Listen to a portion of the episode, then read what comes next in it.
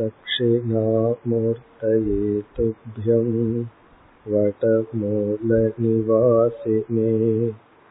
ध्यानैकनिरताङ्काय नमो रुद्राय शम्भवे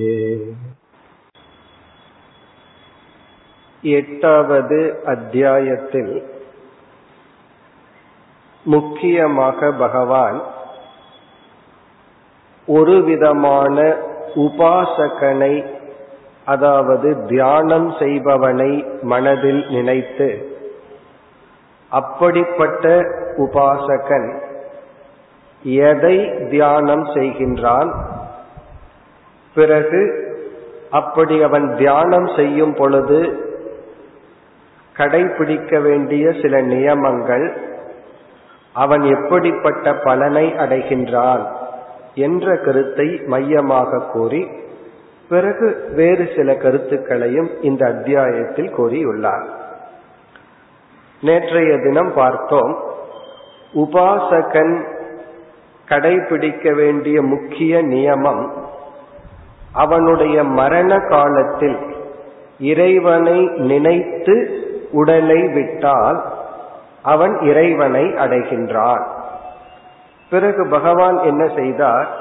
இது இறைவன் விஷயத்தில் மட்டுமல்ல ஒருவன் எதை நினைத்து கொண்டு இறக்கின்றானோ அடுத்த ஜென்மத்தில் அவன் அதையே அடைகின்றான். அது மட்டுமல்ல இந்த உலகில் வாழும் பொழுது ஒன்றையே முழுமையாக அவன் நினைத்தால் அதை அவன் கண்டிப்பாக அடைகின்றான்.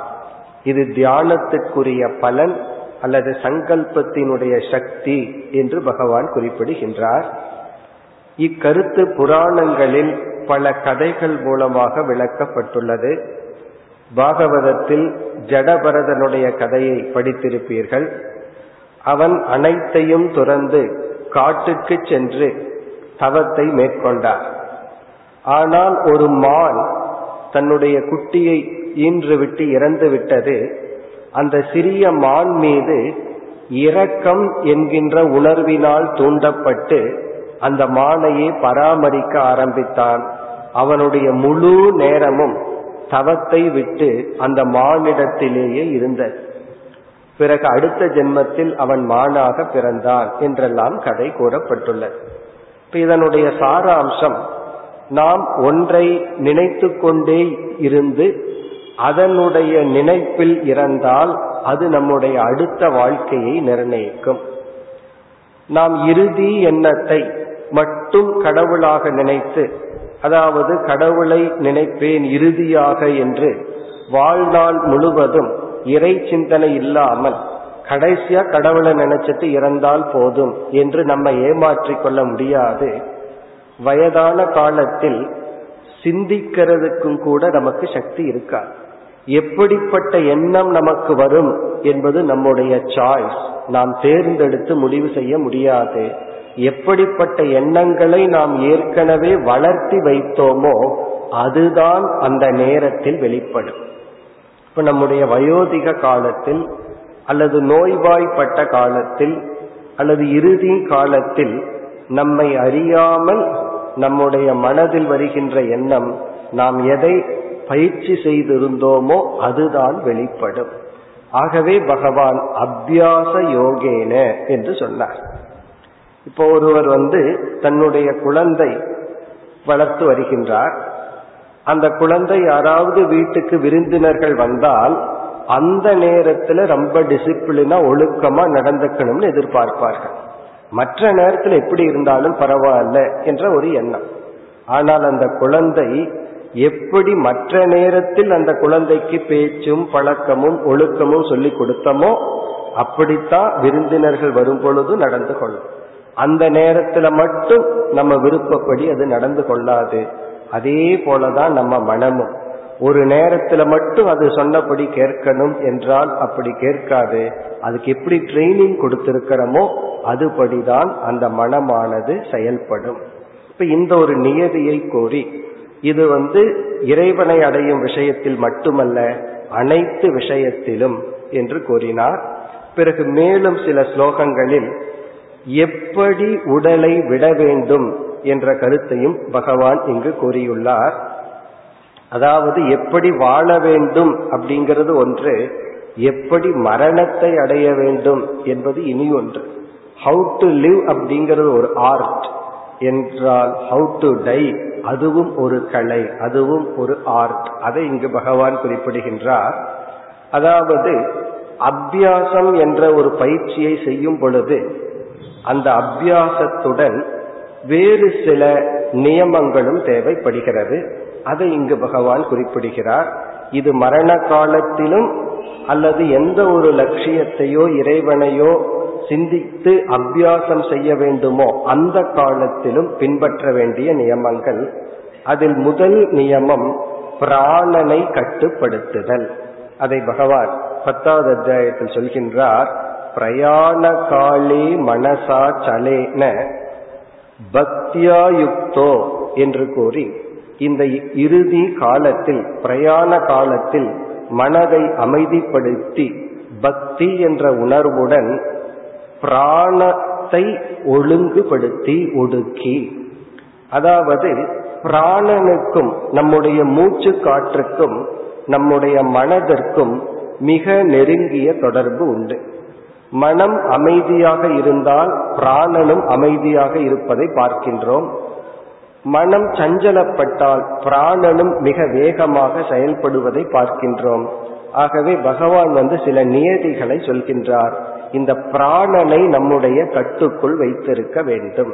அப்படி இறுதி காலத்தில் பிராணனை அடக்கி இந்திரியங்களையெல்லாம் வேறு திசையில் ஓட்டாமல் பிறகு மனதையும் அடக்க சொல்கின்றார்.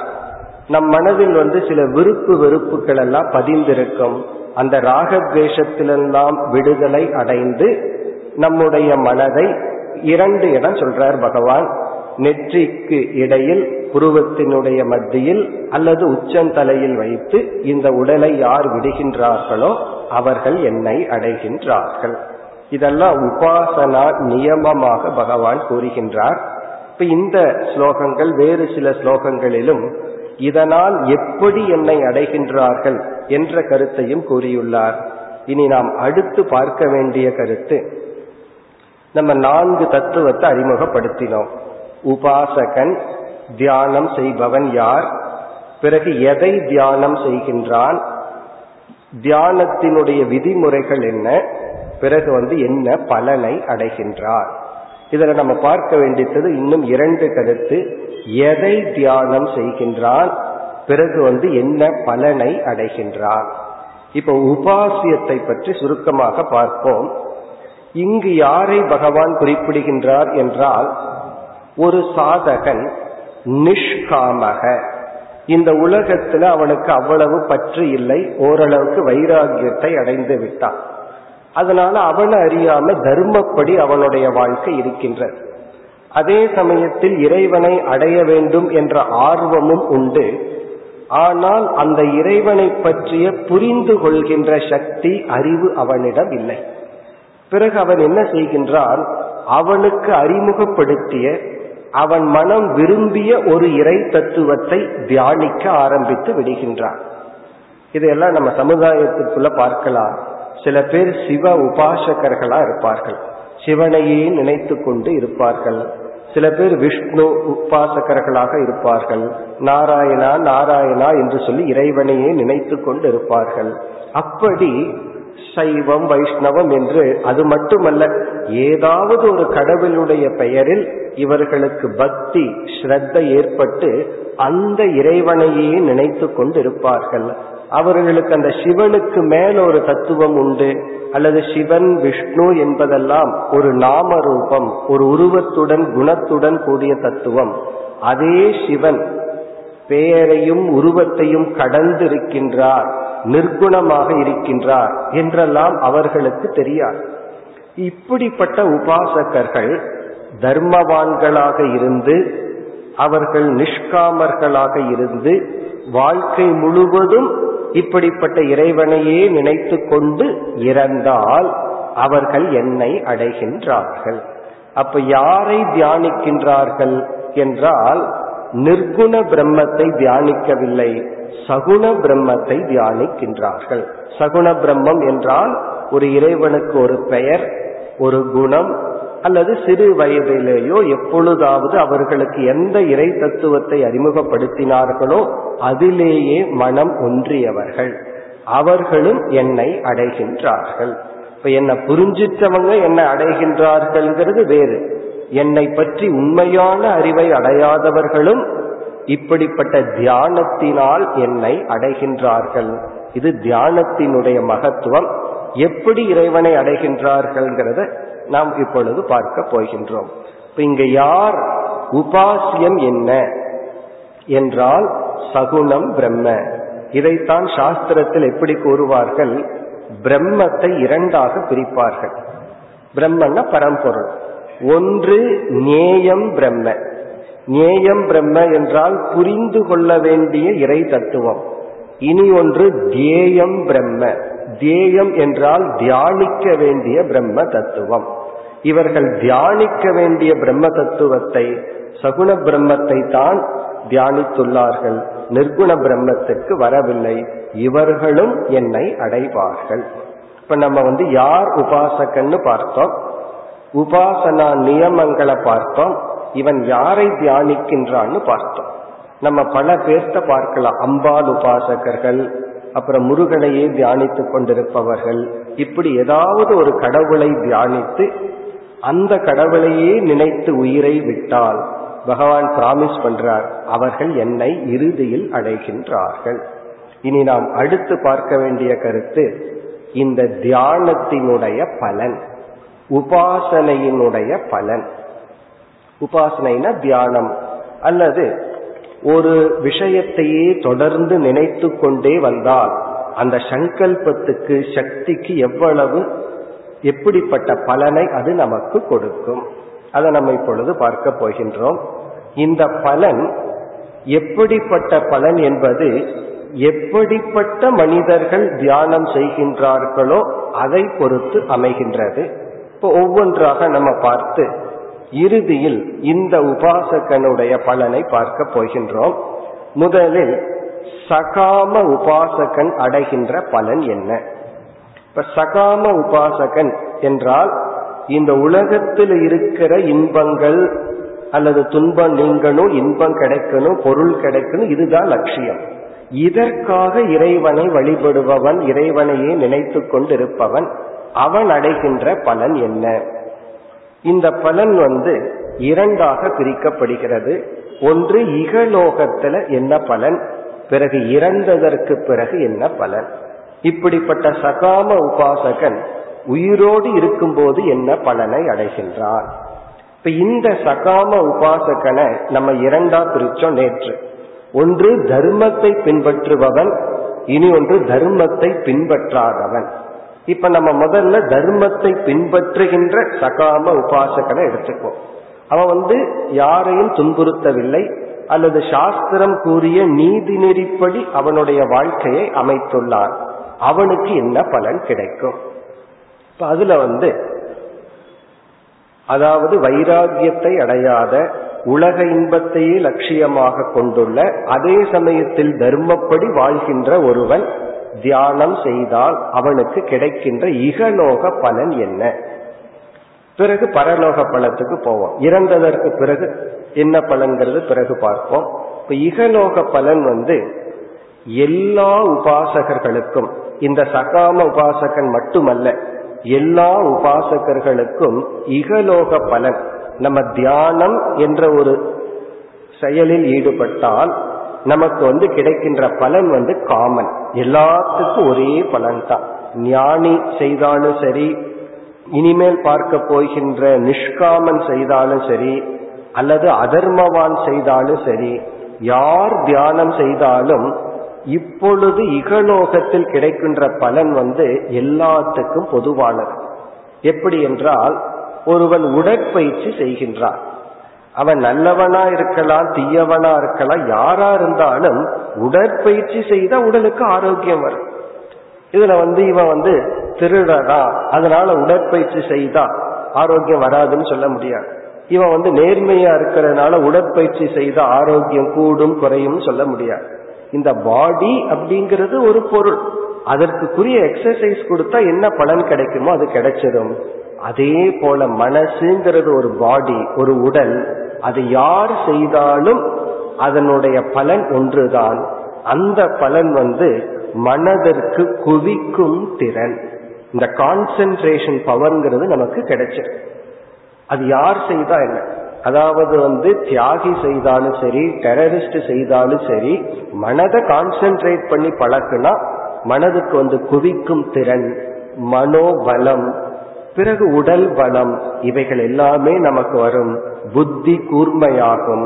அதாவது நம்முடைய உடல் மனம் புத்தி இவைகளிடத்தில் ஒரு சக்தி பெருகும். பிறகு இந்த உலகத்தை நாம் மிக சக்திவான்களாக எதிர்கொள்ளலாம். இது வந்து யார் செய்தாலும் கிடைக்கக்கூடிய பலன். ஒரு உபாசனை தியானம்னு செய்தா நமக்கு வந்து விருப்பம் இருக்கோ இல்லையோ இதெல்லாம் சைடு எஃபெக்ட்னு சொல்றோம். அதாவது பாசிட்டிவ் சைடு எஃபெக்ட் சைடு எஃபெக்டா என்ன வரும்னா உடல் ஆரோக்கியம் வரும் மன ஆரோக்கியம் வரும் மனதிற்கு குவிக்கின்ற சக்தி வரும் புரிஞ்சு கொள்ற சக்தி நமக்கு வளரும். இதெல்லாம் தியானத்தினுடைய பலன். அவன் எப்படிப்பட்ட தியானம் செய்பவனாக வேண்டுமானாலும் இருக்கலாம். உடற்பயிற்சி போல் மனப்பயிற்சிக்கு இந்த பலன் கிடைக்கும். இது வந்து இகலோக பலன். இனிமேல் இந்த இகலோக பலனை நம்ம தனியா சொல்ல வேண்டிய அவசியமே கிடையாது. யார் தியானம் செய்தாலும் உடற்பயிற்சி போல் அவர்களுக்கு இந்த நல்ல பலன்கள் எல்லாம் கிடைக்கும். இந்த சக்தியை வச்சுட்டு அவன் என்ன பண்றாங்கிறது வேற விஷயம். உறுதியான மனதை வச்சுட்டு அவன் வந்து அதர்மம் பண்றானா தர்மம் பண்றானாங்கிறது வேற. உடல் ஆரோக்கியத்தை அடைஞ்சதற்கு பிறகு நம்ம அந்த ஆரோக்கியத்தை வச்சு என்ன வேணாலும் பண்ணலாம். சாதனை பண்ணலாம் தர்மம் பண்ணலாம் ஒரு சேவை பண்ணணும்னாலும் உடல் ஆரோக்கியம் வேணும். எதையாவது யாருக்காவது ஒரு தீங்கு செய்ய வேண்டுமானாலும் உடல் ஆரோக்கியம் வேணும். அதே போலதான் மனது. இதுல வந்து எந்த மாற்றமும் இல்லை. பிறகு இங்கு பகவான் இந்த அத்தியாயத்தில் வந்து சகாம உபாசகனுக்கு கொடுக்கின்ற பலன் என்ன என்றால் இறந்ததற்கு பிறகு. இந்த சகாம உபாசகன் வந்து பகவான வந்து ஒரு கருவியாத்தான் நினைச்சிருக்கா? இகலோக பலனை அடைஞ்சிருக்கா? ஆனா பகவானையே நினைச்சிட்டு இருக்கா இவனுக்கு கிடைக்கின்ற பலன் வந்து இறந்ததற்கு பிறகு பிரம்மலோகம் என்கின்ற உத்தமமான லோகம் வரை இவன் செல்வான். பிரம்மலோகம்னு ஒரு லோகத்தை பகவான் சொல்ற அந்த லோகத்தை பற்றிய கருத்தை இதே அத்தியாயத்தில் கூறப் போகின்றார். நாம் பார்க்க போகின்றோம். அதாவது சொர்க்கலோகம் பித்ருலோகம் எத்தனையோ அதிக இன்பத்தை கொடுக்கக்கூடிய உலகங்கள் இருக்கின்றன. அப்படி ஒரு உலகம் அதற்கு தகுந்த உடல் இருக்கின்றது. இங்கு பகவான் என்ன பிராமிஸ் பண்றாருன்னா தர்மப்படி வாழ்ந்து சகாம உபாசனை செய்தால் இவன் உள்ளதுக்குள்ளேயே அதிகமான இன்பத்தை கொடுக்கின்ற பிரம்மலோகத்திற்கு செல்கின்றான். சென்று அங்கு இவனுடைய புண்ணிய பலம் இருக்கும் வரை அந்த சுகங் லோக சுகங்களை அனுபவித்து பிறகு இவன் மீண்டும் திரும்புகின்றான். அப்படி திரும்பும் பொழுது பூலோகத்துக்கு வரும் பொழுது மனித உடல் தான் எடுக்க வேண்டும் என்ற நியதி இல்லை. அவனுடைய கர்ம வினைக்கு ஏற்ப உடல் அவனுக்கு அமைகின்றது.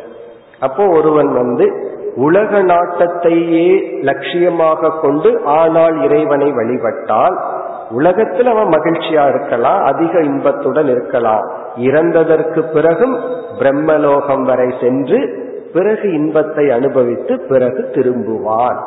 அவனும் சம்சாரத்தில் தான் இருக்கின்றான். அவன் முக்தி அடைந்தவன் அல்ல. பிரம்மலோகத்துல போய் கொஞ்ச நாள் என்ஜாய் பண்ணிட்டு திரும்பறான் அவ்வளவுதான். இதே இது உபாசனை பண்றதுக்கு பதிலா இவன் வந்து வெறும் கர்மம் மட்டும் பண்றான். யாகம் பண்றான் பூஜை பண்றான் இந்த மாதிரி செய்தால் அவன் வந்து சொர்க்கலோகம் வரை சென்று திரும்புவான். பிரம்மலோகம்ங்கிறது தியானம் பண்றவனுக்கு தான் சொர்க்கலோகம்ங்கிறது சாதாரண நல்ல கர்மத்தை பண்றான். தர்மப்படி இருந்துட்டு தான தர்மம் எல்லாம் பண்ணிட்டு இவனும் உலகத்தை அனுபவிச்சுட்டு இந்த உடலை விட்டு போறான். அப்ப அவனுடைய பலன் சொர்க்கலோகம். தியானம் செய்பவனுக்கு அதைவிட மிக உத்தமமான பிரம்மலோகம். இது வந்து சகாம உபாசகனுக்கு கிடைக்கின்ற பலன் தர்மவான். இனி அடுத்தது வந்து இதே சகாம உபாசகன் அதர்மவான். அதர்மம் செய்கின்றான். அதாவது மனம் உடல் இதனுடைய ஆரோக்கியம் என்பது இது ஒரு வெல்த் மாதிரி ஒரு சக்தி. இதை வச்சுட்டு நல்லதும் பண்ணலாம் தீயதும் செய்யலாம். இவன் வந்து மனதை ஒருமுகப்படுத்தி சில தேவதைகளை எல்லாம் தன்வசப்படுத்தி அல்லது ஏதாவது ஒரு இறைவனை குறித்து தியானம் செய்து இறைவனை புரிந்து கொள்ளாமல் இவன் அதர்மத்தில் ஈடுபடுகின்றான். சில பேர்த்துக்கு பணம் வந்தவுடனே அதர்மத்திலுக்கு போலாங்கிற எண்ணம் வந்துடும் சில பேர்த்துக்கு நோய் இருக்கிற வரைக்கும் ஒழுங்கா இருப்பார்கள். உடல் ஆரோக்கியம் வந்த உடனே என்ஜாய்மெண்ட்டுக்கு போலான்னு தோணும். அதே போல மனதுக்கு ஒரு சக்தி வந்தவுடன் அவர்களை அறியாமல் இந்த சக்தியை பயன்படுத்தி மற்றவர்களை துன்புறுத்தி அதர்ம வழியில் வாழ்ந்தால். நம்ம நேற்று பார்த்தோம். கந்தர் சஷ்டி கவசம் சொல்ற மாதிரி. இருபத்தேழு முறை கந்தர் சஷ்டி கவசம். ஒரு இடத்துல அமர்ந்து படிக்கிறதுங்கிறது கடினமான செயல். அப்படி ஒருத்தன் செய்யறான். இவனுடைய மோட்டிவ் என்னன்னா யாரோ ஒரு பகைவன் வீடு தீப்பிடிக்கணும் அல்லது எரிஞ்சு விடணும். இப்படிப்பட்ட ஒரு நிஷித்த கர்மத்தை செய்பவனுக்கு என்ன பலன்? இங்க பகவான் சொல்றார் இவனுடைய சங்கல்பம் ரொம்ப ஸ்ட்ராங்கா இருந்தா அவனுக்கு அந்த அழிவு கஷ்டம் ஏற்படும். எப்படி ஒருத்தனை கையில் அடிக்கிறோம் அல்லது காலில் உதைக்கிறோம் அதே போல இவன் மனசுல ஒருத்தனை துன்புறுத்துகின்றான். இவனுக்கு இவ்வளவு சக்தி இருந்தா அதுவும் நடக்கும். பிறகு இவனுடைய நிலை என்ன? என்றால் இவன் இந்த ஜென்மத்திலேயோ அல்லது இறந்ததற்கு பிறகு பாபத்தின் பலனை அனுபவிப்பான். இவன் வந்து எவ்வளவு கஷ்டத்தை ஒருத்தனுக்கு கொடுத்திருக்கானோ அதைவிட பன்மடங்கு கஷ்டத்தை இவன் அனுபவிப்பான். அதனாலதான் நம்ம வந்து மன்னித்தல்ங்கிற ஒரு வேல்யூவே சொல்றோம். மன்னித்தல்ங்கிற வேல்யூ வந்து நமக்கு தானே தவிர பகவானுக்கு கிடையாது. இது ஒரு தேவ ரகசியம். பகவான் யாரையுமே மன்னிக்க மாட்டார். நம்ம தான் மன்னிக்க நாம ஏன் மன்னிக்கணும் அப்படின்னா ஒரு தவறை அவன் செய்கின்றான்னு சொல்லி மன்னிக்காமல் நம்ம பழிக்கு பழி வாங்கினா அதே தவறை நம்மளும் செஞ்சிடறோம். இப்ப நாம மன்னித்து விட்டால் நாம் அதர்மத்தை செய்யாதவர்கள் ஆகின்றோம். பகவான் வந்து யார் எவ்வளவு தவறு செய்தார்களோ அதற்கு தகுந்த கர்ம பலனை கொடுப்பவர். இப்ப பகவான் என்ன செய்கின்றார்? நிஷித்த கர்மம் செய்பவன். அதாவது ஏமாற்றுபவன் திருடுபவன் மற்றவர்கள் பொருளை அபகரிப்பவன். அவன் வந்து அவனுக்கு கிடைக்கின்ற பலன் இகலோகத்திலையும் அவனுக்கு வந்து துயரம்தான் இறுதியில் வரும். அந்த துயரம் நம்ம கண்ணுக்கு தெரியணுங்கிற அவசியம் கிடையாது. அவனுடைய மனதை பகவான் உடைத்து விடுவார். அவனுடைய மனதிற்குள் ஒரு துயரத்தை கொடுப்பார். அப்படி இல்லை என்றால் இறந்ததற்கு பிறகும் அவன் கீழ் லோகங்கள் எல்லாம் சாஸ்திரத்துல சொல்லப்பட்டுள்ளது. துயரமான லோகத்திற்கு செல்வான். அல்லது துயரத்தை கொடுக்கின்ற பிறவியை அவன் அடைவான். நிஷித்த கருமத்தை செய்து தியானம் செய்பவனுடைய நிலை வந்து பரிதாபத்திற்குரிய நிலை. இந்த இரண்டு. இனி மூன்றாவது வந்து இங்கு சொல்கின்ற உபாசகன். இங்க சொல்ற உபாசகனுக்கு வருவோம். இங்கு சொல்ற உபாசகன் யார்? அது நம்ம ஏற்கனவே பார்த்துட்டோம். தர்மப்படி வாழ்பவன் உலகப்பற்றை ஓரளவு குறைத்தவன் இறைவனை அடைய வேண்டும் என்ற விருப்பத்துடன் கூடியவன் ஆனால் இறைவனை இவனால் புரிந்து கொள்ள முடியவில்லை. இவனுடைய அந்த இஷ்ட தேவதை இருக்கே அதன் மீது உள்ள பற்றினால் அந்த பெயரையும் இவனால் மாற்றிக் கூற முடியவில்லை. தியாகராஜர் வந்து ராமா ராமான்னு சொல்லி எத்தனையோ கோடி முறை ஜபம் பண்ணார். பிறகு ஒரு குரு வந்து அவருக்கு வந்து நீ வணங்குகின்ற தெய்வம் ராமா என்ற சப்தத்துக்கும் கடந்தவர்னு சொல்லி இறுதியில நிர்குண பிரம்மத்தை புரிய வைத்தார்னு சொல்வார்கள். அப்படி அவர் புரிஞ்சிட்டார். சிலர் வந்து அப்படி புரிந்து கொள்ளாமலேயே அந்த சகுனத்திலேயே இறந்தால் அவர்களுடைய கதி என்ன? அதுதான் இந்த அத்தியாயத்தினுடைய மைய கருத்து. அந்த பலன் என்னவென்றால் சாஸ்திரத்துல முக்தி அல்லது மோக்ஷம் மூன்று விதத்தில் சொல்லப்பட்டுள்ளது. மூன்று விதமான முக்தி அல்லது மோக்ஷம் பேசப்படுகிறது. மோக்ஷம் ஒன்றுதான் அது மூன்றாக பேசப்படுகிறது. ஒன்று ஜீவன் முக்தி. ஜீவன் முக்தி என்பது இதே உலகத்தில் இதே உடலில் இறை ஞானத்தை அடைந்து அவனுடைய மனதில் அடைகின்ற நிறைவு. இப்ப ஜீவன் முக்தி வந்து ஞானியினால் அடையப்படுவது அல்லது ஞான நிஷ்டை அடைந்தவனால் அடையப்படுவது. இரண்டாவது முக்தி வந்து விதேக முக்தி. விதேக முக்தி என்பதும் ஞானியை சார்ந்தது. ஞானி இந்த ஜீவன் முக்தனாக இருந்து இந்த உடலை விட்டதற்கு பிறகு அவன் மீண்டும் உடல் எடுப்பதில்லை. அதற்கு பெயர் விதேக முக்தி. விதேகம்னா தேகத்தை விட்டதற்கு பிறகு அவனுக்கு கிடைக்கின்ற முக்தி. மீண்டும் அவனுடைய உடல் பிறப்பதில்லை. இந்த ரெண்டு முக்தி தான் சாதாரணமா சொல்லுவோம். இந்த அத்தியாயத்துல பகவான் மூன்றாவது ஒரு முக்தியை அறிமுகப்படுத்தியுள்ளார். அந்த மூன்றாவது முக்திக்கு பெயர் கிரம முக்தி மூன்றாவது முக்தி வந்து கிரம முக்தி என்று சொல்லப்படுகிறது. இந்த கிரம முக்தி தான் இந்த உபாசகனால் அடையப்படுகின்றது. இது ஒரு எக்ஸப்ஷன் முக்தி. எக்ஸப்ஷன் முக்தினா ஒரு விதிவிலக்கான முக்தி. இப்படிப்பட்ட உபாசகன் இவன் தர்மப்படி வாழ்ந்துட்டான். அதே சமயத்துல இறைவனை புரிஞ்சுக்கல ஆனா இறைவன் மீது பற்று உண்டு. இறைவனையே நினைத்து கொண்டு வாழ்ந்து இறைவனை நினைத்து கொண்டே உடலை விட்டு விடுகின்றான் இறைவனை அடைய வேண்டும் என்ற ஆர்வமும் உண்டு. பற்றிலிருந்தும் விடுதலை அடைந்து விட்டான். இப்படிப்பட்டவனுடைய நிலை என்ன? இவனுக்கு கிடைப்பது கிரம முக்தி இந்த கிரம முக்தி இதெல்லாம் சாஸ்திரம் சொல்ற நம்பிக்கையில தான் நாம் ஏற்றுக்கொள்ள வேண்டும். இதெல்லாம் நம்ம கண் மூலமா பார்த்து தர்க்க ரீதியெல்லாம் நிரூபிக்க முடியாது. இத சாஸ்திரம் இவ்விதம் சொல்லப்பட்டுள்ளது கிரமமுக்தி என்பது இவன் பிரம்மலோகத்திற்கு செல்கின்றான். இவனும் பிரம்மலோகத்திற்கு செல்றான். எப்படி சகாம உபாசகன் வந்து பிரம்மலோகத்திற்கு செல்றானோ அதே போல இவனும் பிரம்மலோகத்திற்கு செல்கின்றான்.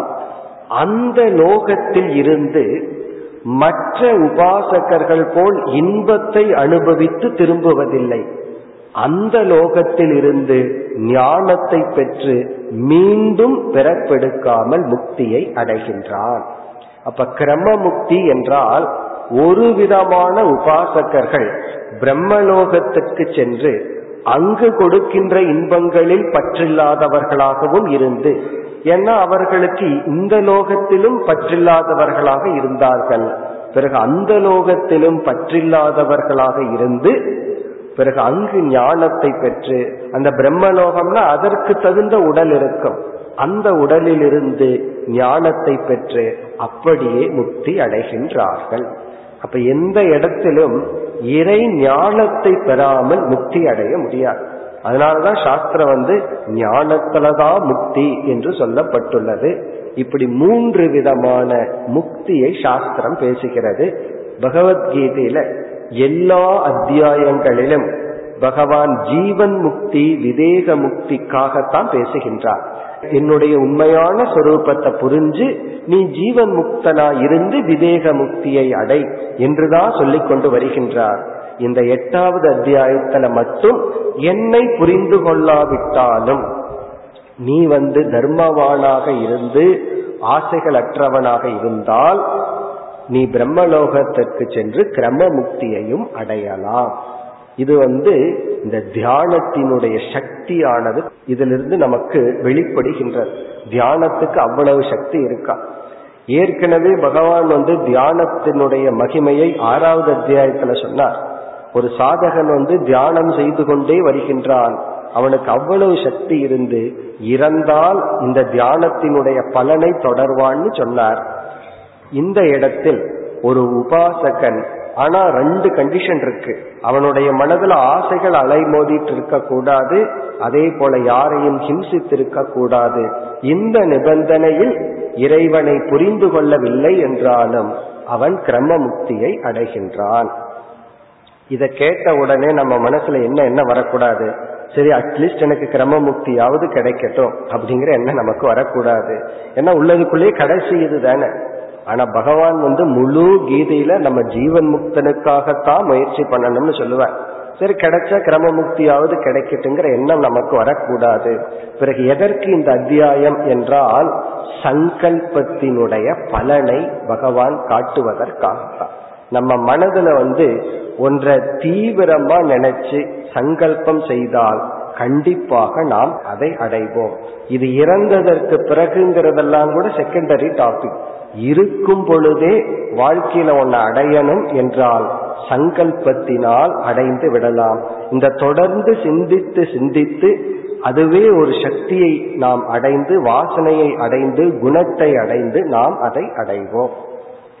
இந்த சங்கல்ப சக்தியை கேட்ட உடனே ஒரு மாணவர் என்ன சொன்னார் இதை நான் எப்பொழுது நம்புவேன்? அப்படின்னா நான் உன்னை சங்கல்பம் செய்து அந்த சங்கல்பம் நிறைவேறினா பகவான் சொல்றத நம்புவேன்னு தன்னுடைய குரு கிட்ட சொன்னார். சரி நீங்க என்ன சங்கல்பம் செய்கிறீர்கள்? அப்படின்னு கேட்கும் பொழுது தன்னுடைய மனைவியை வச்சுட்டே சொன்னார். இவளுடைய குணம் மாற வேண்டும்னு சங்கல்பம் செய்யறேன். அதாவது எப்ப பார்த்தாலும் கோபப்படுறா பொறாமப்படுறா இரிட்டேட் பண்ணிட்டு இருக்கான்னு சொன்னார். பிறகு ஆறு மாசத்துக்கு அப்புறம் அவர் வந்து அந்த குரு கிட்ட சொன்னார் பகவான் சொன்னது பொய். நான் ஆறு மாசமா சங்கல்பம் பண்ணி அவ அப்படியே இருக்கா மாறவில்லை. அதுக்கு மனைவி சொன்னா உங்களுக்கு மேல மாறக்கூடாதுன்னு நான் சங்கல்பம் பண்ணிட்டேன்னு சொன்னா. இப்ப அவ என்ன பண்ணியிருக்கா நான் மாற மாட்டேன்னு அதிக சங்கல்பம் பண்ணியிருக்கா. இப்ப நம்ம சங்கல்பம் பண்ணி ஒண்ணு லட்சியம் அடையவில்லைன்னு என்ன அர்த்தம்னா அதற்கு மேல வேறொரு சங்கல்பம் இருந்தா முடியாது. அப்போ நம்ம அதற்கு மேல சங்கல்பம் பண்ணணும்.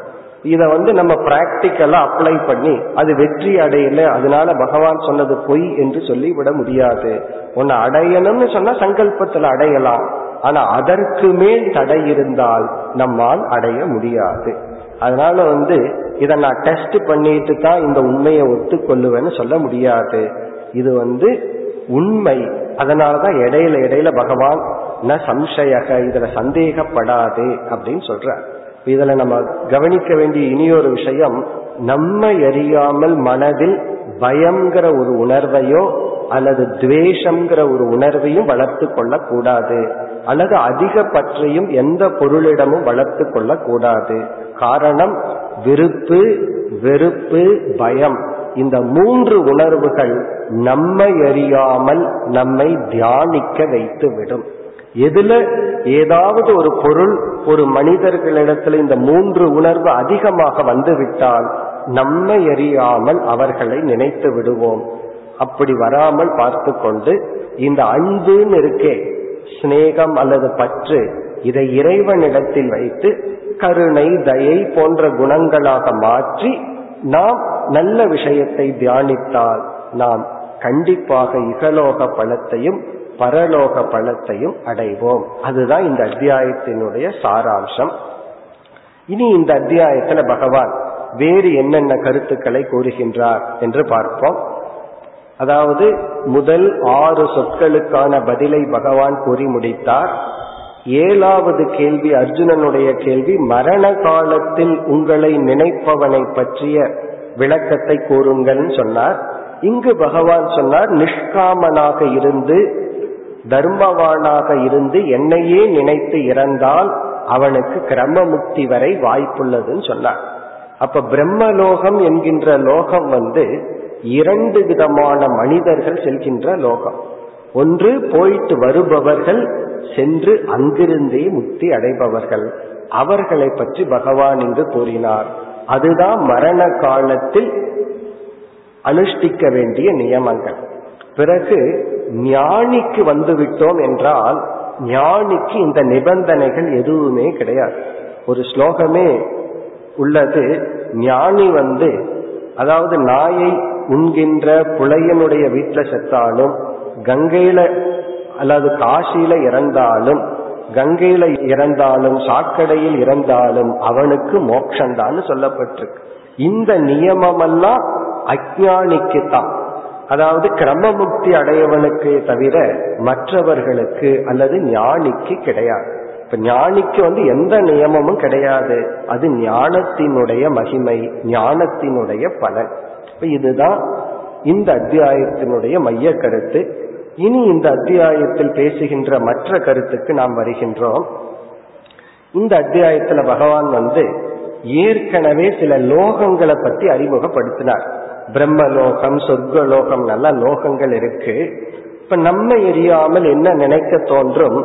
அப்படிப்பட்ட லோகத்துக்கு போறதுதான் மோட்சம். அதுதான் நம்முடைய லட்சியம்னு நமக்கு நினைக்க தோன்றும். இப்ப இந்த லோகத்திலிருந்து இன்பத்தை எல்லாம் அனுபவிச்சிட்டோம். இறந்ததற்கு பிறகு சொர்க்கலோகத்துல போய் இன்பத்தை அனுபவிக்கணும்.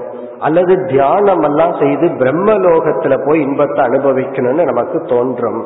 இப்ப பகவான் சொல்ற இந்த லோகத்துக்கு அப்பாற்பட்டு எத்தனையோ லோகம் இருக்குன்னு அறிமுகப்படுத்துறதே சாஸ்திரம் தான் அதே சாஸ்திரம் என்ன சொல்லுது? இந்த லோகத்தை போல அனைத்து லோகங்களும் நிலையற்றது பூர்ணமானதல்ல. அங்கு சென்றாலும் நாம் திரும்பி வந்தாக வேண்டும்.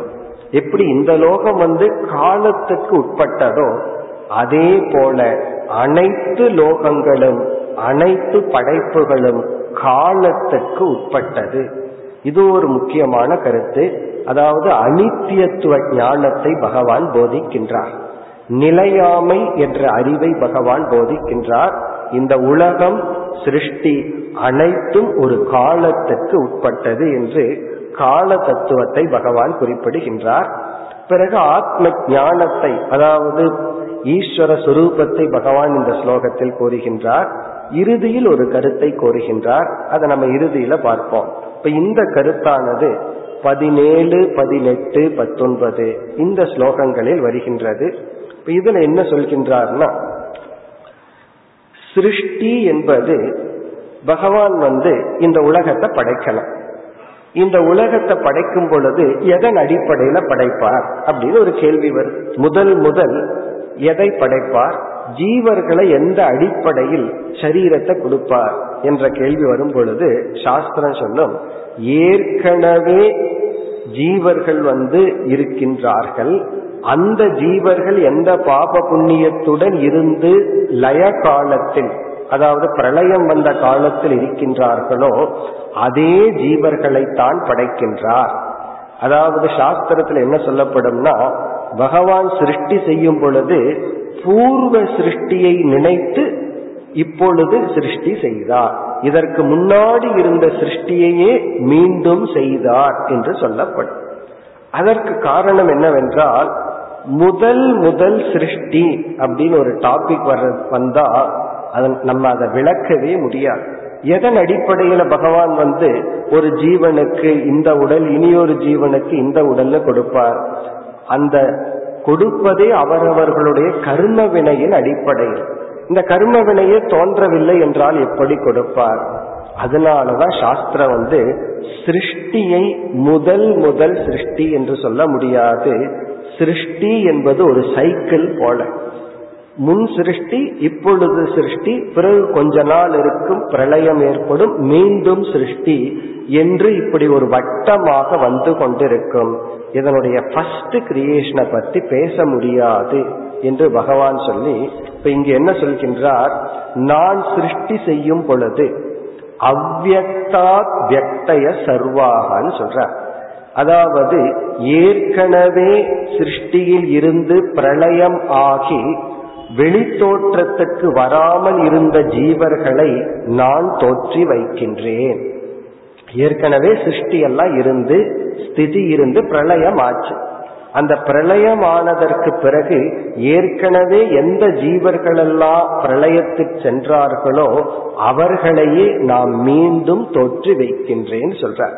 இப்ப இந்த இடத்துலதான் பிரளயம்ங்கிற வார்த்தையினுடைய அர்த்தம் நமக்கு தெரியணும். இந்த பிரளயத்தையும் மூன்றாக சாஸ்திரம் பிரிக்கிற ஒரு பிரளயத்துக்கு பேரு நித்திய பிரளயம். இந்த நித்திய பிரளயம்னு ஏன் சொல்ற சொல்லப்பட்டுள்ளதுன்னா நமக்கு புரிஞ்சுக்கிறதுக்காக நித்திய பிரளயம். இந்த நித்திய பிரளயம் அப்படிங்கிறது நம்முடைய உறக்கம். நாம தூங்குறமே அதுக்கு பேரு நித்திய பிரளயம். நித்தியம்னா டெய்லி பிரளயம் என்றால் எல்லாத்தையும் நமக்குள் எடுத்துக் கொள்கின்றோம்.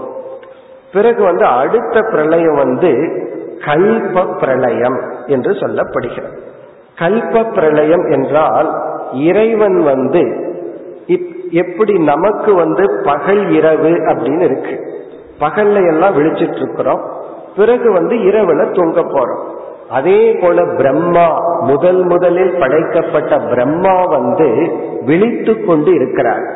அப்படி விழிச்சிட்டு காலையில இருந்து சாயந்தரத்து வரைக்கும் விழிச்சிட்டு இருக்கார். பிறகு அவர் தூங்க போறார் அவர் தூங்க போகும்போது என்ன ஆகுதா? நம் எல்லாமே அனைத்து படைப்பும் பிரளயத்திற்கு செல்கின்றது. அவருடைய ஒரு டே டைம் எவ்வளவுன்னு வந்து சில கால சில கணக்கெல்லாம் இதுல சொல்லப்பட்டிருக்கு.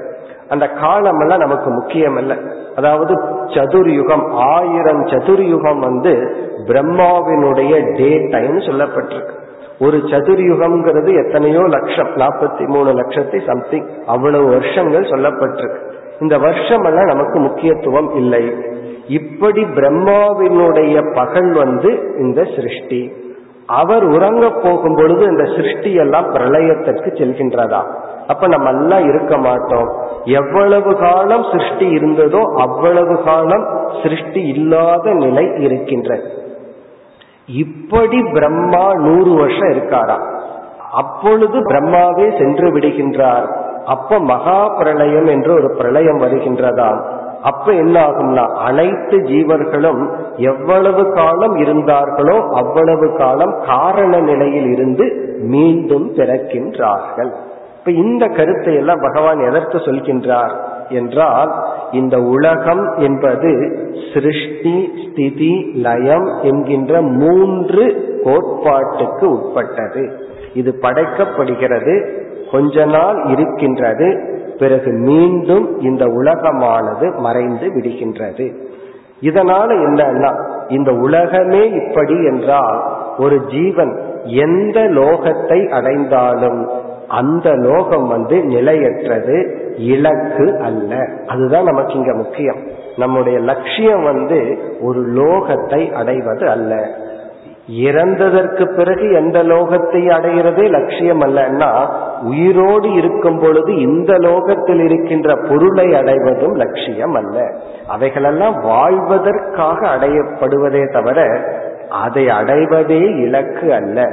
இதுதான் இங்கு பகவான் கொடுக்கின்ற கருத்து. இப்படி பகவான் வந்து காலத்தினுடைய நிலையாமையை பற்றி பேசியுள்ளார். அதாவது காலத்தின் நிலையாமைனா காலம் என்ற தத்துவம் நமக்கு நிலையாமையை காட்டுகின்றது என்று பேசியுள்ளார். இதனுடைய சாராம்சத்தை மட்டும் நாம் இப்பொழுது பார்த்தோம்.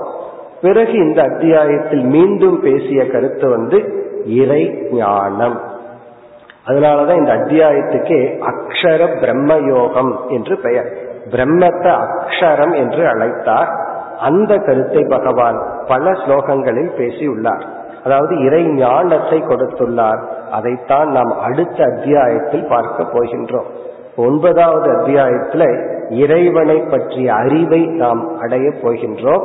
ஏழாவது அத்தியாயத்துல கொடுத்ததே நாம் ஒன்பதாவது அத்தியாயத்துல பார்க்க போகிறோம். அதையும் இந்த அத்தியாயத்தில் பகவான் பேசியுள்ளார். அதாவது பல ஸ்லோகங்களில் ஒன்பதாவது ஸ்லோகம் இருபது இருபத்தி ஒன்று இருபத்தி ரெண்டு இந்த ஸ்லோகங்களில் எல்லாம் பேசியுள்ளார். இப்ப இங்க என்ன பேசினார்னு சுருக்கமா பார்ப்போம். பிறகு நாளை ஒன்பதாவது அத்தியாயத்தை பார்க்கும் பொழுது அந்த இறை ஞானத்தை விரிவாக பார்ப்போம். இப்ப இங்கு எப்படி பேசியுள்ளார்? அந்த இறைவனை அடைவதுதான் பரம லட்சியம் என்று மனிதனுடைய இலக்கை பகவான் இங்கு பேசியுள்ளார். இதுதான் வேதாந்தத்துல பேசப்படுற ஃபர்ஸ்ட் டாபிக் இப்ப வேதாந்தம்ங்கிற நூலுக்குள்ள போனோம்னா நம்முடைய முதல் டாபிக் வந்து புருஷார்த்தம். புருஷார்த்தம் என்றால் மனிதனால் அடையக்கூடிய லட்சியம். இப்போ ஒருவர் இடத்துல போய் நீங்க எதை அடைய விரும்புகிறீர்கள்? என்றால் அவருக்கு ஒரு பெரிய லிஸ்ட் இருக்கும். அப்படி மனிதன் அடையக்கூடிய லட்சியம் என்ன? இதத்தான் வேதாந்தத்துல ஃபர்ஸ்ட் பேசுறோம். இத சாஸ்திரம் எப்படி நமக்கு அறிமுகப்படுத்துகிறது என்றால் அறம் பொருள் இன்பம் வீடு என்று நான்கை அறிமுகப்படுத்துகிறது. அறம் பொருள் இன்பம் வீடு. இதத்தான் தர்ம அர்த்த காம மோக்ஷம்னு சொல்றோம். இந்த நான்கையும் பல கோணத்துல நம்ம பிரிக்கலாம். இந்த அறம் என்பது தர்மம். பொருள் என்பது நம்ம வாழ்க்கைக்கு தேவையான அடிப்படை பொருள். உயிர் வாழ தேவையான பொருளை அடைதல். இன்பம் என்பது இன்பத்துக்காக அடையப்படும் பொருள். மோக்ஷம் என்பது இறைவனை அடைதல். வீடு என்றால் இறைவனை அடைதல்.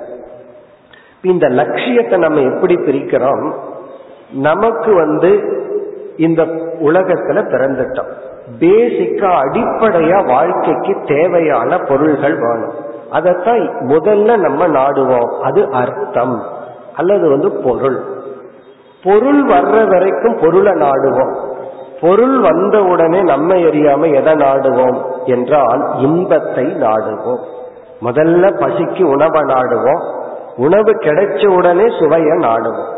அப்ப இருக்கிற இடத்த நாடுவோம். இருக்கிற இடம் கிடைச்ச உடனே கொஞ்சம் சௌகரியமா இருக்கட்டுன்னு வீட்டுல ஒரு இன்பத்தை நாடுவோம். அப்போ இயற்கையாக வாழ்க்கைக்கு தேவையான பொருளையும் இன்பத்தையும் நம்ம நாடுகின்றோம். இந்த இரண்டையும் எப்படி அடைதல்? இந்த இரண்டுமே வேண்டும் என்றால் அதற்கு சாதனமாக இருப்பதுதான் அறம் என்று சாஸ்திரம் தர்மத்தை அறிமுகப்படுத்துகிறது. அறத்தினால்தான் நீ பொருளையும் இன்பத்தையும் அடைய முடியும். அப்ப தர்மம் என்ன செய்கின்றதா? புண்ணியம் என்ற ஒரு பலனை கொடுத்து தர்மம் சொன்னாவே அங்க புண்ணியம் அர்த்தம். அந்த புண்ணியத்தை வந்து நீதி நெறிப்படி வாழ்ந்து நம்ம வந்து பொருளையும் இன்பத்தையும் அடையிறோம். இந்த பொருள் இன்பம்ங்கிறது வந்து மேலோட்டமான புருஷார்த்தம். நம்முடைய லட்சியம்னு சாஸ்திர அறிமுகப்படுத்தினாலும் அது உண்மையான லட்சியம் அல்ல அது நம் முன் இருக்கின்ற பொய்யான லட்சியம். பிறகு இறுதி லட்சியம் என்ன? என்றால் மோக்ஷம். இப்ப நம்முடைய மனிதனுடைய இறுதி லட்சியம் வந்து மோக்ஷம். அந்த மோக்ஷத்துக்கும் சாதனையாக இருப்பது அறம் அல்லது தர்மம்.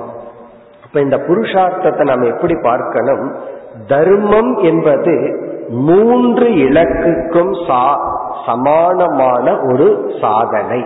இப்ப தர்மத்தை வந்து சாதன புருஷார்த்தம் அப்படின்னு சொல்றோம். சாதன புருஷார்த்தம்னா ஒரு லட்சியத்துக்கு சாதனையாக இருப்பது தர்மம்.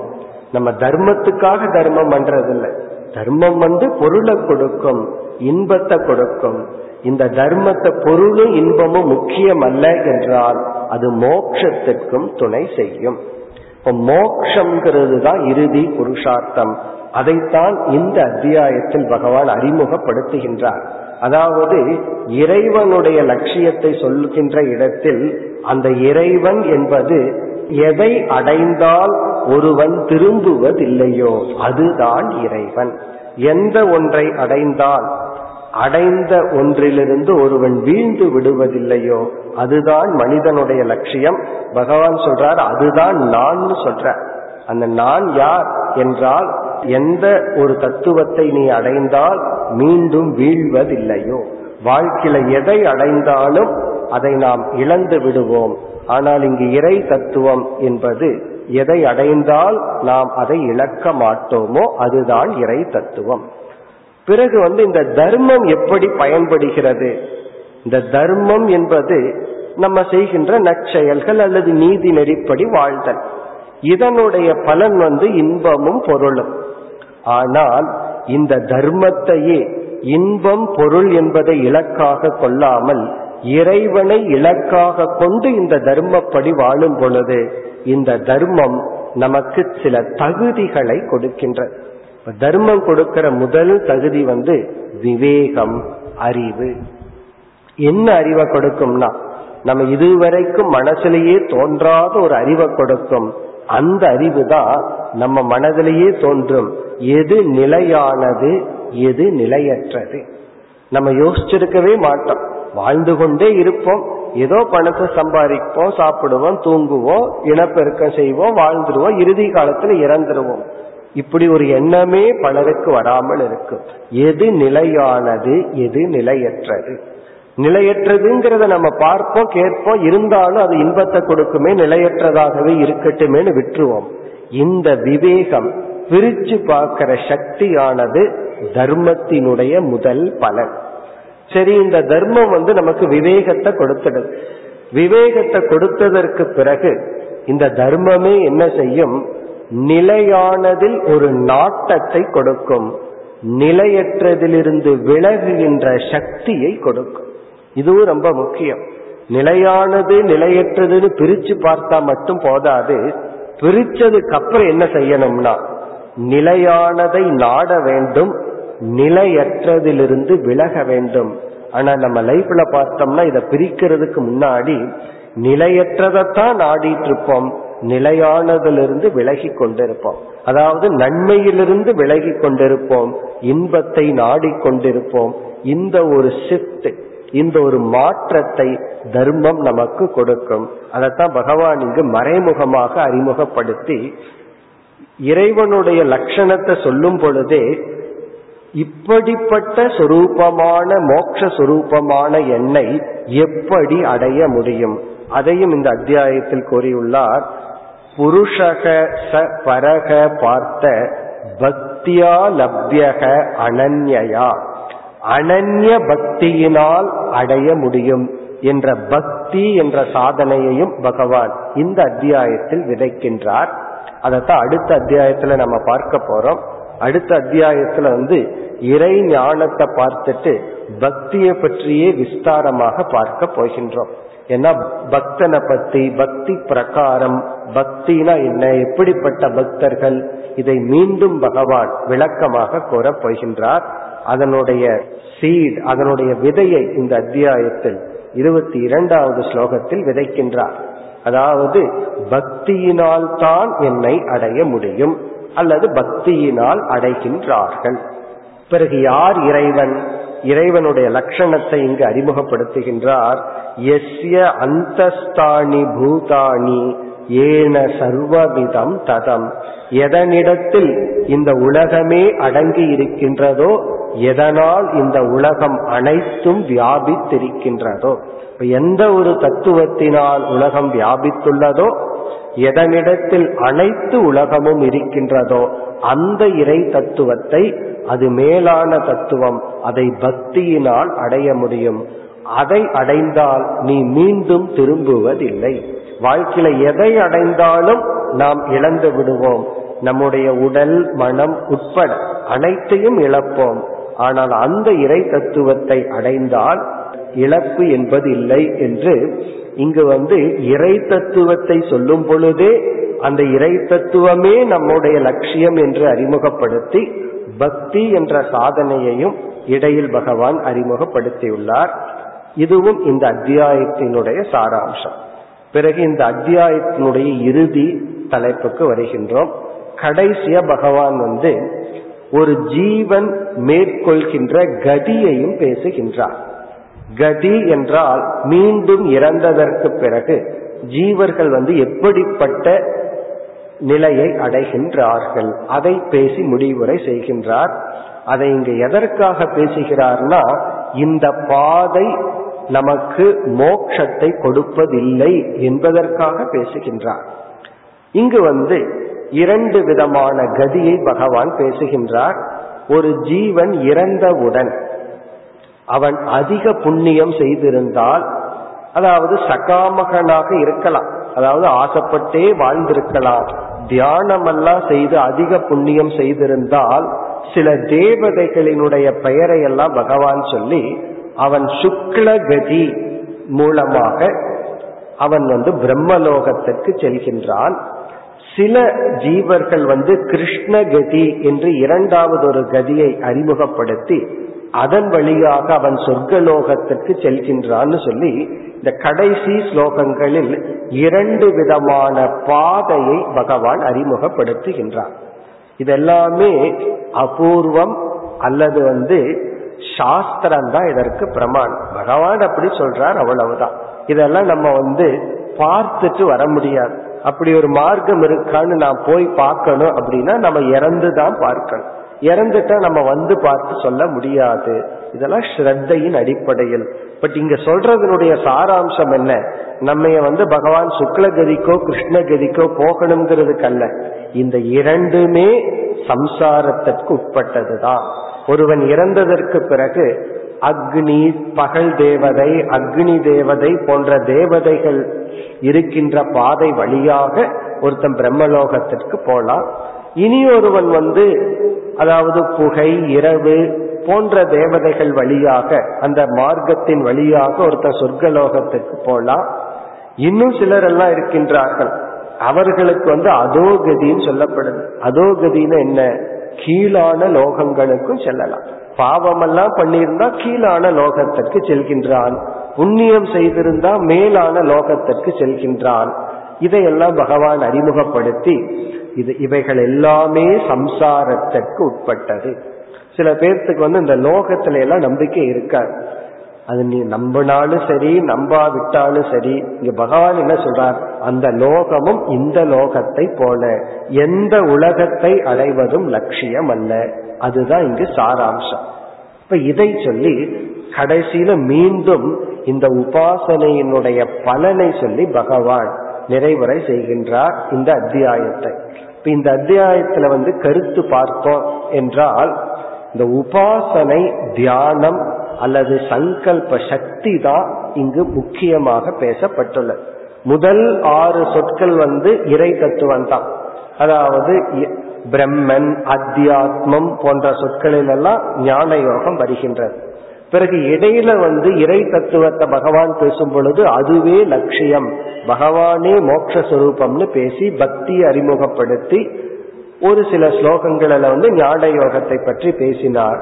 மற்ற ஸ்லோகங்கள் அனைத்தும் உலகத்தினுடைய நிலையாமை வேறு லோகம் என்று ஒன்று இருந்தால் அதற்கு இவன் எந்தெந்த தேவதைகள் வழியாக செல்கின்றான்கிற கருத்து. அப்படியே சென்றாலும் அவன் மீண்டும் திரும்புவான் மீண்டும் சம்சாரியாக இருப்பான். ஆகவே இவைகள் அனைத்தும் நிலையற்றது. பிறகு பிரளய தத்துவத்தை பேசினார். அதனுடைய சாராம்சம் வந்து அனைத்தும் காலத்திற்கு உட்பட்டது. நம்ம வந்து எல்லா பிரளய காலத்திலும் சம்சாரிகளாகவே தான் இருந்து பிறந்து மீண்டும் இறந்து கொண்டிருக்கின்றோம். மோக்ஷம் என்பது இறை ஞானத்தினால் அடையப்படுவது.